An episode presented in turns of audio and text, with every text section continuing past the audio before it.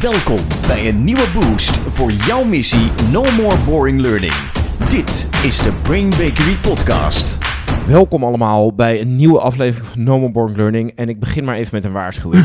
Want lieve mensen, het was weer zover. Ja, Een zeker iemand, ik zal er niet bij naam noemen, maar u hoort haar stem via deze microfoon, zat zich van de week weer behoorlijk op te winden. ja.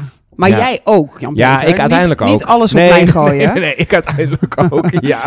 Ja, eh, want je werd gebeld of Ja. gemaild. Het, het We kregen drie aanvragen, Ja. natuurlijk super gaaf, Ja. super vet. Alle drie eh, over leidinggevende.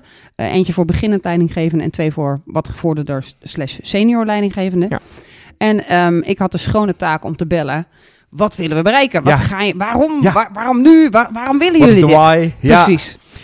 En ehm, Dan krijg je. In, een, in het eerste gesprek kreeg ik te horen, ja, omdat het tijd is voor leiderschap weer. En toen zei ik, oké, wat maakt dat het tijd is voor leiderschap? Nou ja.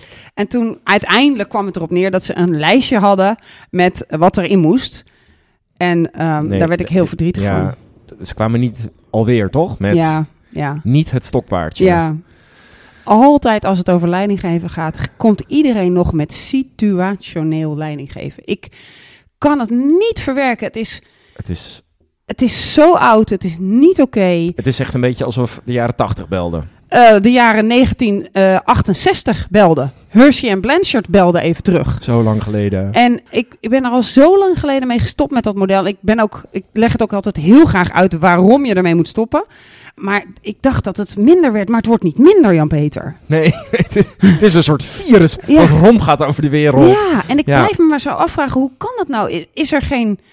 Ik heb al jaren geleden een ander model eh, gemaakt. Dat Ja. hebben we over de hele wereld gegeven. Dat werkt als een malle. Ehm, het moet stoppen. Het moet Ja. stoppen. En sowieso moet natuurlijk stoppen dat mensen bestellen van... Doe, doe mij drie, Doe drie content. modellen, doe me Ja. deze content. Ze moeten vertellen waar, waar het om gaat.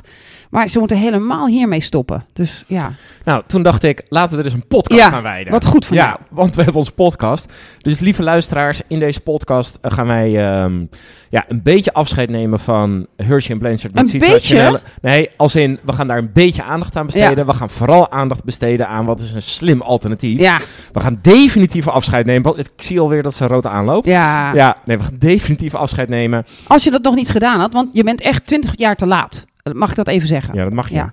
Ja, twintig jaar te laat. Ja. Ja, dus het kan niet meer. Nee. Nou ja, dan denkt iedereen nu natuurlijk vooral de aanhangers van eh situationele leiding geven. Die zitten nu natuurlijk, hoezo kan het niet meer? Ja. Hoezo kan het niet meer, Ja, je bent Bakker? gewoon gemakzuchtig als trainer of als L&D'er als je daar nog mee werkt. Kijk, waar het ooit voor werkte, hè, dan gaan we even terug naar de geschiedenis van werk. Ja. Wat natuurlijk zo was, en daar hebben we ook al eerder een podcast aan gewijd. Maar wat natuurlijk zo was, was dat werk stond gelijk vroeger, in de eh, begin eh, t- 20e eeuw, stond werk gelijk aan overleven. Ja. Hè, je had eh, geen anticonceptie, je had weinig eten. Als je geen werk had, had je geen geld. Je had wel twintig kinderen, dus Geen je moest over geen sociaal Nee. vangnet, geen welvaartssystemen. Dus je ging dood of je kinderen gingen dood als je geen werk had. Nou, langzaam na de Tweede Wereldoorlog kwam er steeds meer. En kreeg werk een andere rol. Gingen we werken voor luxe producten? Heb ik een mooiere auto dan mijn buurman? Dat soort dingen. En uiteindelijk werd eh, werken natuurlijk. Heb ik het vooral leuk? Draag ik ergens aan bij? Kom ik lekker mijn leven een beetje door? Ja. Terwijl ik ah, leuke dingen doe met leuke collega's. Dus in die ontwikkeling, in, in eind jaren 60, schreven Hershey en Blanchard voor het eerst eh situationele leidinggeven op. En het idee was toen super revolutionair. En nog steeds is het zeer valide. Een van de basisideeën ervan. En dat is natuurlijk, ik moet kijken naar wat mijn medewerker nodig heeft. En dat moet ik doen. Ja. Eh, waar het voorheen was, die medewerker moet zijn muil houden. ik, ik zeg hoe het moet en dat moet hij gewoon doen. Dat, dat is natuurlijk, en dat zie je nog steeds terug hoor. Dat dat, dat een soort in de genen zit. Denk aan de power paradox. Denk aan mensen, ik word leidinggever en nu ga ik zeggen hoe het moet. Eh, dat, dat zit er natuurlijk nog steeds in, maar dat is echt oud. Het past al sinds het jaar 2000 zeker niet meer en waarschijnlijk daarvoor ook al niet meer. Het, het idee dat je alleen maar je moet aanpassen op die ander. En bovendien was het model ook heel complex. Hè? Want dan zeiden we Ja. tegen, tegen leidinggevenden, zeiden we... ja, je moet eens goed kijken naar iemand of die wel wil, maar niet kan. Of dat Ja. hij niet wil en, en toch kan. Of, of kan en wil. En hij wil en het Of kan het. Allebei niet. Ja. ja. En dan zeiden we ook nog delegeren. Nou, eigenlijk is alles een vorm van delegeren. Nou, Ja. het, het, het sloeg nee, of instrueren. Nou, het- niemand wil instrueren. Dus wat ik, eh, nou, zo'n 10, 15 jaar geleden gedaan heb. eh, ik had een eh, lijst met 20 omschrijvingen van situaties. Mhm. En die heb ik aan eh, ruim 3000 mensen afgenomen. Ja. En die 20 situaties die omschreven telkens iets van wat zou jij doen met deze persoon. Hè? Dus het omschreef hoe die persoon in elkaar zat. En dan vroeg ik aan ze, wat zou je doen? En dat werd dan onderverdeeld in, is dat S1-situatie, S2, S3, S4. En ik realiseer me trouwens, terwijl we praten, dat als je dit model helemaal niet kent, dat je deze podcast niet kunt volgen. Moeten wij daar wat mee, JP? Daar, ik eh, zet het er een linkje bij Ja. naar, eh, naar een website waar dit model goed uitgelegd wordt. Maar eigenlijk willen we dat je dat niet meer doet. Oh jeetje. Oh, Oh, wat, nou, een, wat een dilemma nu. we hebben een dilemma. Ja. Maar goed, los het op. Ja. Stop met luisteren als je denkt, het zegt me niks. Maar als je denkt, ik ben aanhanger, eh, ga door met luisteren. Dus 15, nou, 15 tot 12 jaar geleden heb ik ehm, eh, over de hele wereld heb ik toen mensen gevraagd om die lijst in te vullen. En ehm, Dus dat omdat was eigenlijk, sorry, een vragenlijst eh, zonder dat ze dat wisten van zou ik S1, S2, S3 of Ja. S4 gaan toepassen? Ja. Dus het was niet wat denk jij dat het slimste is om Nee. te doen, maar het was echt wat denk jij dat je doet. Ja. Nou, daar heb ik eh, allerlei eh, berekeningen op losgelaten. En uiteindelijk kwam er uit dat 93% van de mensen een sterke voorkeur hadden. Hè, want Mhm. in die 20 vragen zat eh, vijf keer een S1-situatie, vijf keer S2, vijf keer S3, vijf keer S4. Ehm, eh, in 93% van de mensen hadden ze, procent had de mensen of een sterke voorkeur voor S3 of voor S2. En S3 en S2, dat weten we allemaal, dat zijn de aardigste varianten. Ja. Dan ben je leuk, dan vraag je wat denk je zelf, heb je nog wat nodig, je bent aan het cheerleaden. Dus leidinggevenden hebben helemaal geen baat, geen zin in S1 en al helemaal geen zin om aan het eind los te laten. Dus de analyse die daaruit bleek met die meer dan 3000 mensen was echt heel duidelijk. Ik werk je liever niet in. Ik ben verder wel heel aardig. Ja. En ik laat je ook nooit los, want ik blijf een soort controlfreak. Dat was wat er wereldwijd uitkwam, tot mijn grote shock. Want ik had echt gedacht, in meer hiërarchische landen, dat er andere dingen uitkwamen. Kwam er niet uit. De, de leidinggevende aan de zijlijn die een beetje aan, aanmoddert. Je Ja. laat iemand niet los. Nee. Je, werkt, je doet het ook niet helemaal goed. Nee, Nee. je werkt niet echt in, want je, nou, je bent toch een volwassene. Ik ga je niet betuttelen, enzovoort. Ja, ik hoor hier iemand zeggen, mijn deur staat altijd open. Ja. Ja. Ja, mijn deur staat altijd open, behalve als hij dicht is. Ja. En ik ben ook gaan vragen aan die mensen toen van, hè, wat maakt nou dat je dat die eerste fase van leiding geven, eh, dat je die niet echt doet. Dat je die het liefst overslaat. Want de meeste mensen scoorden daar of 0 of 1 van de 5. En dan vaak ook nog, als er eigenlijk S3 gevraagd werd, deden ze dan ineens S1. Weet Oh. je wel? Heel grappig. Ja. En de redenen die ze gaven, die waren super verhelderend en interessant. De top 4, die lijkt me wel even goed om te delen. Tof. Ze is, is als eerste, als ik bruut eerlijk ben, het kost me gewoon te veel tijd. Want in die eerste fase moet ik een soort naast je gaan staan. Ik ga het voordoen. Ik ga jouw vragen erover laten stellen. Dan ga ik het jou laten doen. En ik stop pas met je te begeleiden als jij het echt kan. Als ik zie dat jij het Ja. kan, dan pas trek ik me terug. Dus ja, dat kost gewoon te veel tijd. Kost meer tijd dan zeggen, Succes! kijk maar mee. Ja, Ja, doe maar. het, doe maar fijn. Ja. Ik betaal je namelijk zoveel, dus nou, Ja. doe maar. De tweede eh, die eruit kwam, die vond ik wel shocking. Die, is, die was, ik kan het eigenlijk zelf niet. Ik ben namelijk gewoon een manager. Ja. En ehm, ja, ik heb dit werk niet eerder gedaan. Ik ben aangenomen hier als manager of ben gepromoot. En dit nieuwe systeem ken ik ook niet. Dus ik kan iemand eigenlijk gewoon niet inwerken. Dat is wel, Best wel shocking. wel, dan kun je nog wel steeds eerlijk. Dan maar, kun je nog steeds iemand inhuren om dat voor je te doen. Hè? Je kan natuurlijk steeds een onboarding of iets doen waar, waar mensen echt stap voor stap leren hoe moet het nou. Maar goed, Ehm, de volgende die erbij kwam, daar moest ik wel even op doorvragen, maar die kwam er toen ook wel bij. Een medewerker wordt niet boos op je als je hem niet inwerkt. Hij raakt wel gefrustreerd, maar hij gaat je niet corrigeren. Hij, hij is eigenlijk een soort blij en vereerd dat jij zegt: Good luck, jij kan dit wel, doe maar, ga het maar doen. En dan gaat hij ook zeggen: Ja, ja, ja, ik ga het maar doen. En hij voelt wel dat hij niet goed is ingewerkt en daar ontstaat ook wel frustratie op. Daar heb ik zelf eh, de laatste tijd weer heel veel over geleerd. Maar hij gaat niet zeggen: Hé, hey, gekkie, zou je het niet even voordoen? Nee.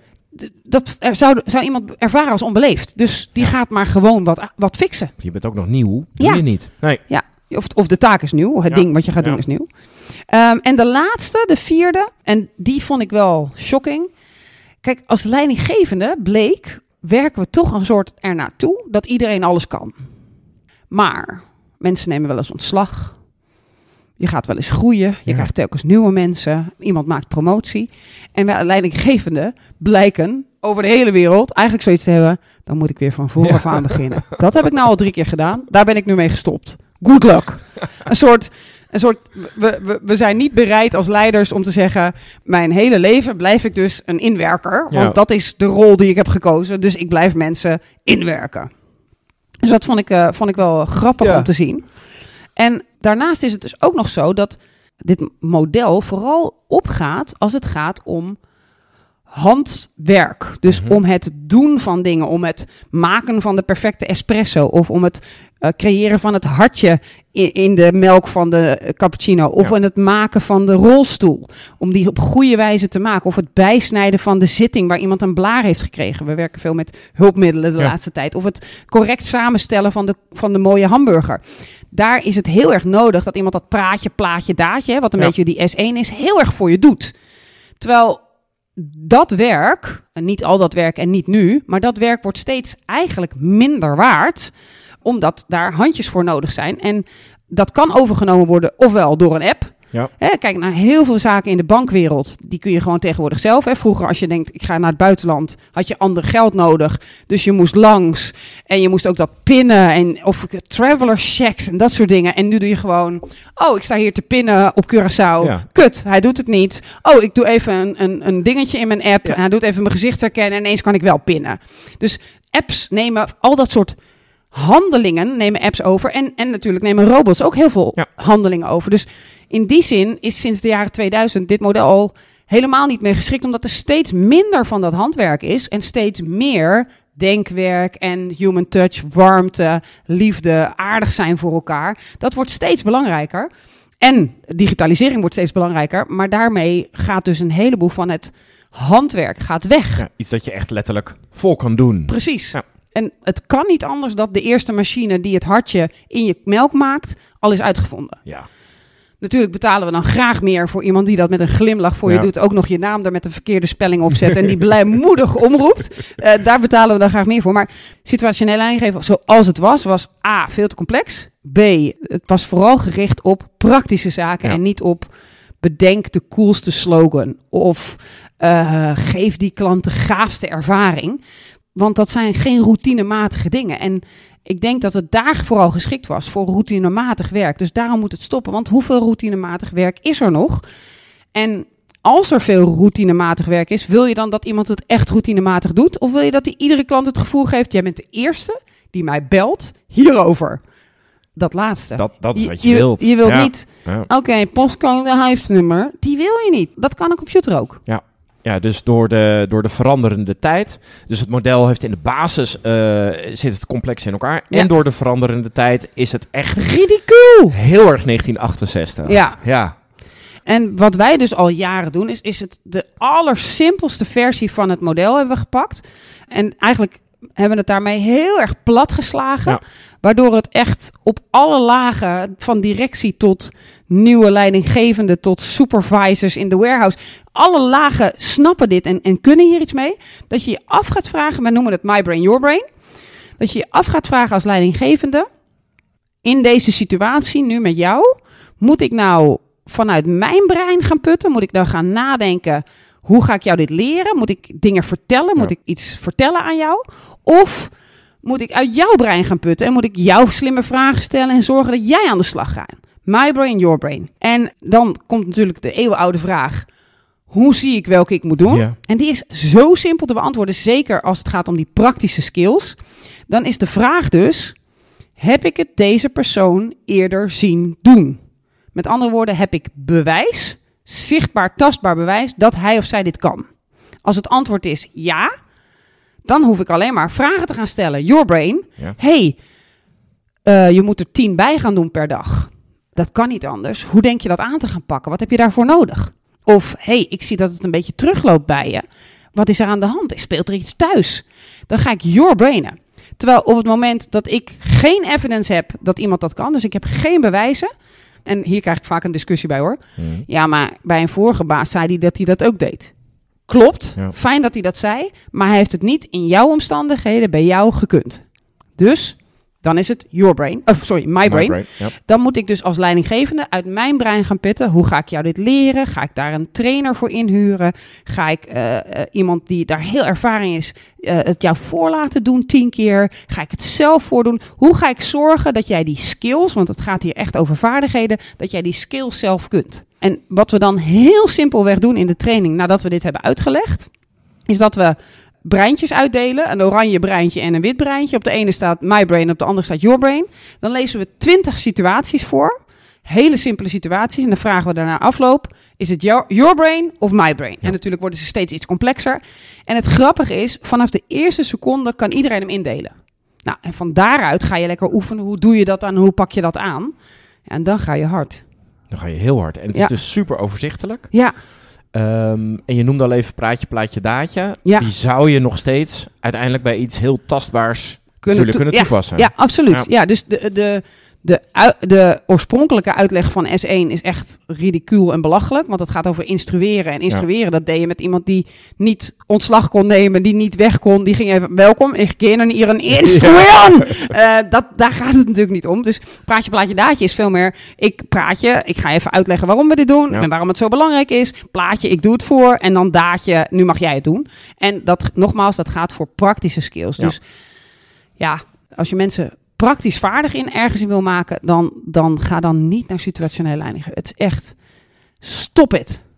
1968. Ja, Ja, my brain, your brain, veel slimmer. ja. En dat doen we dus eh, over de hele wereld. Ja, En eh, we zien niet alleen maar dat mensen het in de training, dat ze dan heel goed dat kunnen inschatten. Ja. We zien dat als ze dat gaan toepassen, eh, dat ze dus ook heel hard gaan met het beter maken van hun mensen. ja, ja, Ja. als je kijkt naar die Bloom's taxonomy, hè, op welk niveau zijn mensen aan het leren? Is het laag leren, ik heb het onthouden, of is het hoog leren, kan ik er voorbeelden van geven Ja. en kan ik er creatief mee zijn? Dan is het in no time, kunnen ze bedenken, oh, dan ga ik het zo aanpakken met die. En hey, kun je een voorbeeld geven van my brain, waar, je zou, waar iemand zou denken, your brain, kunnen ze ook meteen. Dus het, het, het maakt het heel tastbaar en heel fijn voor ze om gewoon lekker daarmee te werken.